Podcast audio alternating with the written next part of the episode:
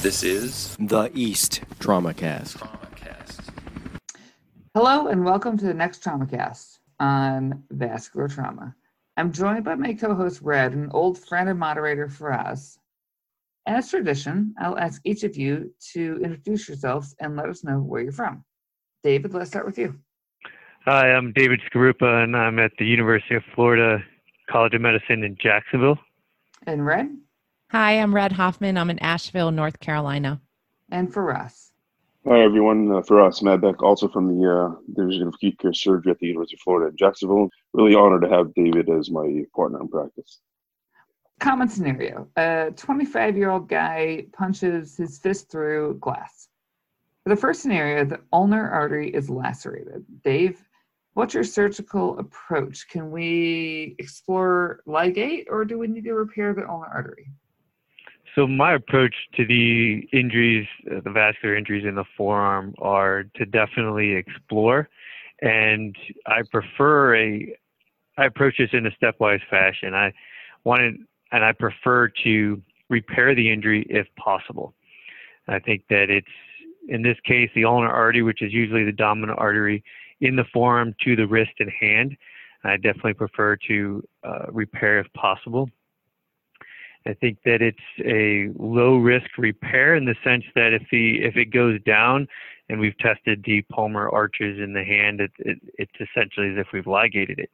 We also have the opportunity to improve our skills and and work on uh, repairing a vessel of that size or just the vascular techniques.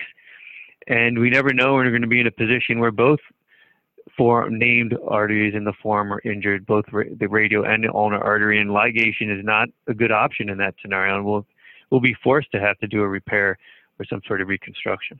So how do you how do you repair the ulnar artery? I mean, let's say assuming we can like it's a straight laceration, right?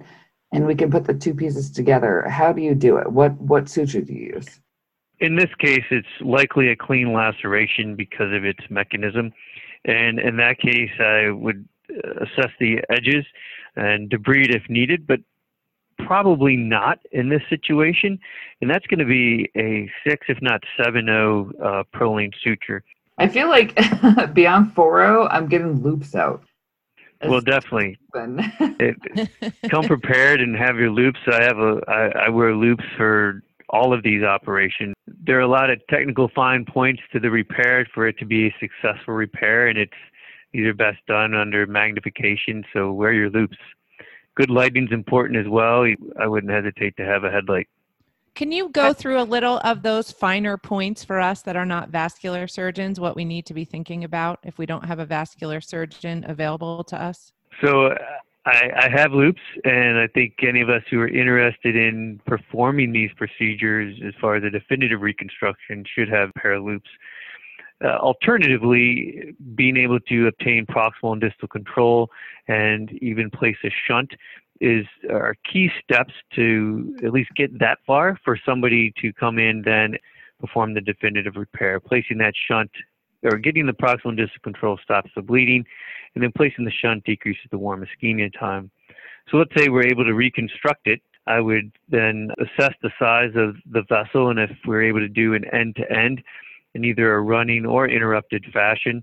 I think most of the times I would do it in an, a running fashion. If need be, to perform either a bevel or a spatulated and, and anastomosis. If we need to place a shunt, what should we use? So the most common shunts are the Argyle shunts. They come in a tubing that's essentially like uh, what we use in clinic for silver nitrate sticks. They are soft, they're pliable, have smooth edges, they come in a variety of sizes. The pack has an 8 French, a 10 French, a 12 French, and a 14 French shunt. And so they can be placed in a variety of vessels.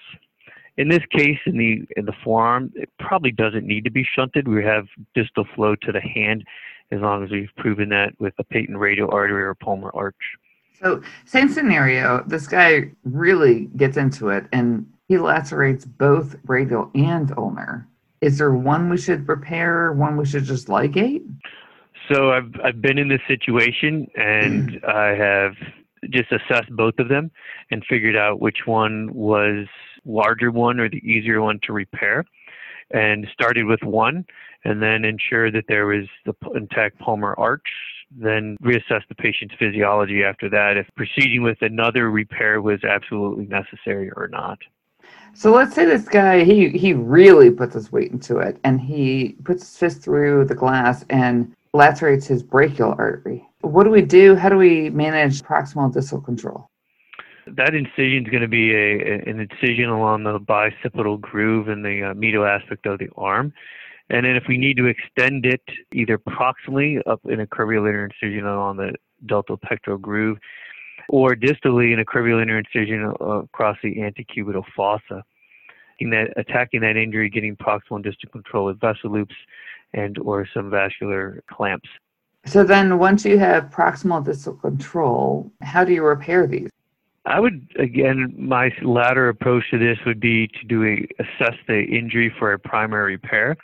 If there was some loss of distance or gap there, I would dissect to mobilize the artery. I could probably get about a centimeter mobilization to do a primary repair, and because that's going to be have the mm-hmm. longest patency rate of an artery to artery end to end as opposed to having two anastomoses and a vein conduit. So I would start with assessing for a primary pair end-to-end artery to artery. And that usually can be done in these scenarios with a clean laceration from an individual with put, who put the upper extremity through a window or has a clean laceration from a knife. Different than a gunshot wound, those usually have a surrounding blast effect that would really be required to have a uh, debridement and then reassess because that wound is going to be bigger than on initial presentation. So I think that'll lead us well into our next scenario. So next scenario is healthy 40 some odd year old male who comes in with a gunshot wound to the mid thigh. Tourniquet is in place in the trauma bay, but every time you release it, bring him to the OR, every time you release it, you get pulsatile bleeding from the wound. How do we approach proximal and distal control in this scenario?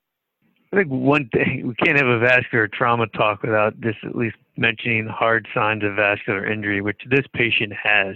So he has arterial bleeding or pulsatile bleeding. Other things would be expanding hematoma, palpable thrill, audible bruit, or arterial occlusion with pulselessness or paresthesias, pain, paralysis, poikilothermia, pallor.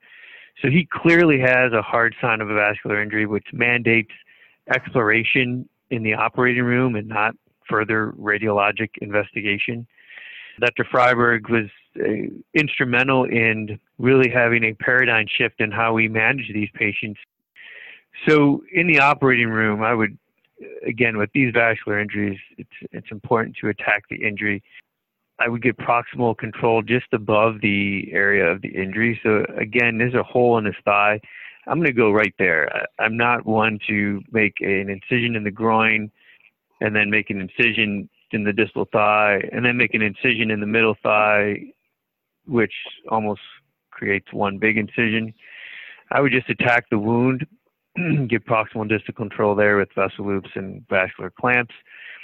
Care not to clamp too hard because that can cause, or the vascular uh, vessel loops can cause injury, endothelial injury and then evaluate the wound. Is this an artery only injury? Is this an artery and vein injury? And then I would, because this patient had a tourniquet in place and the functional outcome is going to be best with decreasing the warm ischemia time, I would place a shunt, stop and think about reconstruction options and how I'm going to sequence those reconstructive steps. Once you have that shunted, talk us through what are the options let's say that there is an artery and vein injury and it's distal SFA, proximal popliteal. I mean, that's the popliteal vessels are gatekeeper vessels, and mm-hmm. those really should be reconstructed. The limb salvage rate for venous reconstruction in that area is greater than it is if there's ligation. So I would shunt both the artery and vein. I would use the biggest shunt for the vein that we have, probably an Argyle shunt, 14 French, next biggest size for the artery. And then I would immediately do a four compartment fasciotomy to decompress the leg. Then I would harvest the greater saphenous vein from the contralateral lower extremity. And of course, anytime there's an injury to the lower extremities, I'm prepping the patient from definitely above the umbilicus all the way through to the toenails, making sure that the patient's on the table to be able to do any sort of angiogram that is needed because these patients, after any reconstruction, mandate a completion angiogram. Curveball for you, David. Just uh, not an uncommon scenario. Combined orthopedic and vascular injury, so the sequencing and you know which which team goes first? Is the orthopedic x-fix hammers and chisels going to disrupt or vascular repair or would you revascularize initially and then address the skeletal injury? So there's been evidence in the recent past about how we should sequence these. So how, how what's your approach in terms of the so in this scenario a shattered mid-shaft femur fracture combination with a concomitant SFA injury. What's your approach? My approach is the Trauma surgeon goes first, gets proximal and distal control, places a shunt. We've now decreased warm ischemia time, and then orthopedics will place their skeletal frame to provide a, a, a platform, get the patient the extremity out to length, and then I would reassess the the size of the defect, and then plan my interposition likely vein uh, conduit. If you have a uh, GSW to the thigh. Is this a dirty wound? So it's at least contaminated, and depending on how much devitalized tissue or debris from the environment is in the wound, obviously cleaning the wound as best as we can. The vein conduit, uh, autog- autogenous vein, is the best conduit. Preferably contralateral greater saphenous vein that's reversed would be the best option. And if that is inadequate, or unavailable, a PTFE graft is acceptable in these extremities. Their patency grade and infection rate is lowest in the torso. However, they are uh, have been successfully utilized in the extremities. Dr. Feliciano probably had the landmark paper on that that really showed that they can be used with success. What I would use, and when I use PTFE, is I'd use a ring PTFE just because of its reinforcement and to prevent long term narrowing. After these repairs, whether they be primary repairs or graft repairs, what is the anticoagulation that we need to be putting these patients on and for how long? So, afterwards, most commonly is aspirin. And we showed that in the multi institutional PROOVIT database. That was one of the first uh, studies that came out of that working group looking at the uh, practice patterns of vascular trauma is aspirin. And really, the reason, the biology behind that is that there's an unendothelialized suture line. So, having an antiplatelet medication to help prevent any, which that unendothelialized suture line is a thrombogenic, having an antiplatelet medication to help reduce the thrombus formation is helpful. In concomitant artery and vein injury, I would systemically anticoagulate primarily for the vein injury to increase the patency rate and treat that as if it were a DVT, so somewhere around three to six months. And intraoperatively, I usually just use regional heparinized saline as opposed to st- systemic anticoagulation. With an isolated injury, the systemic anticoagulation may reduce some of the in situ thrombus, especially in the lower extremities. But for the most part, regional heparinization is adequate. Now, neither one substitutes for a technically sound dissection and reconstruction. David, you, you mentioned fasciotomy, and that's a great point. I heard about this cool one incision fasciotomy. Any thoughts on that? It's a bad okay. idea. The definitive fasciotomy is a four compartment fasciotomy, a two incision four compartment fasciotomy that really releases the anterior lateral compartments as well as fully releases the posterior superficial and deep compartments. These are long incisions, like 20, 25 centimeters, with full release of the fascia to fully release those muscle compartments.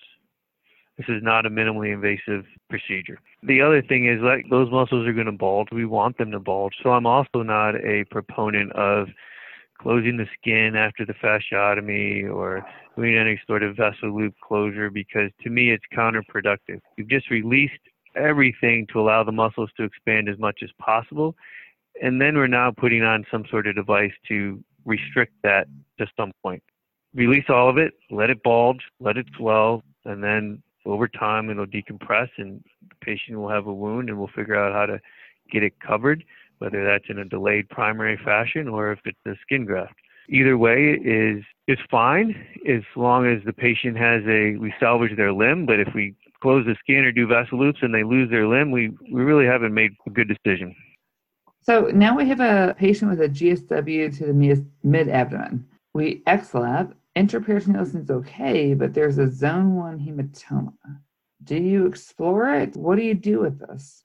So absolutely explore penetrating zone one injuries. They mandate exploration.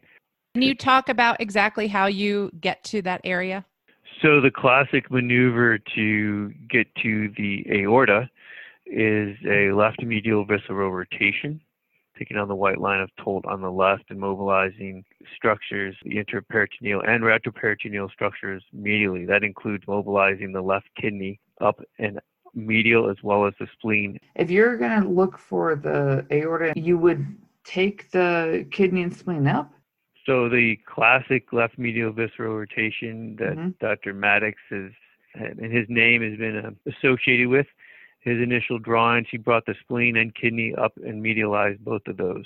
And that okay. gives us the entire aorta from the crus of the diaphragm all the way down to the iliac. The and the right medial visceral rotation, taking on the right white line of Toldt on the right, mm-hmm. will give us good access to the inferior vena cava. One potential thing to consider although not supported by the literature, but one could think that approach the left side first and identify the aorta.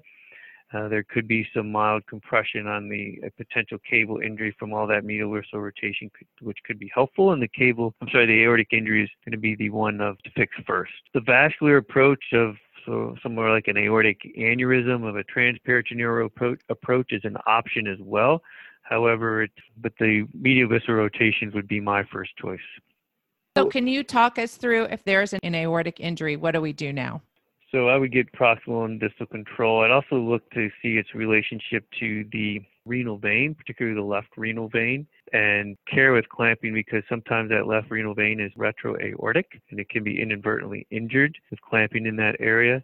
Debride the injury, especially if it's a gunshot wound, and then figure out the size of the defect if I'm able to primarily repair it with something like a, heavier suture than that 7-0 that we used on the brachial artery.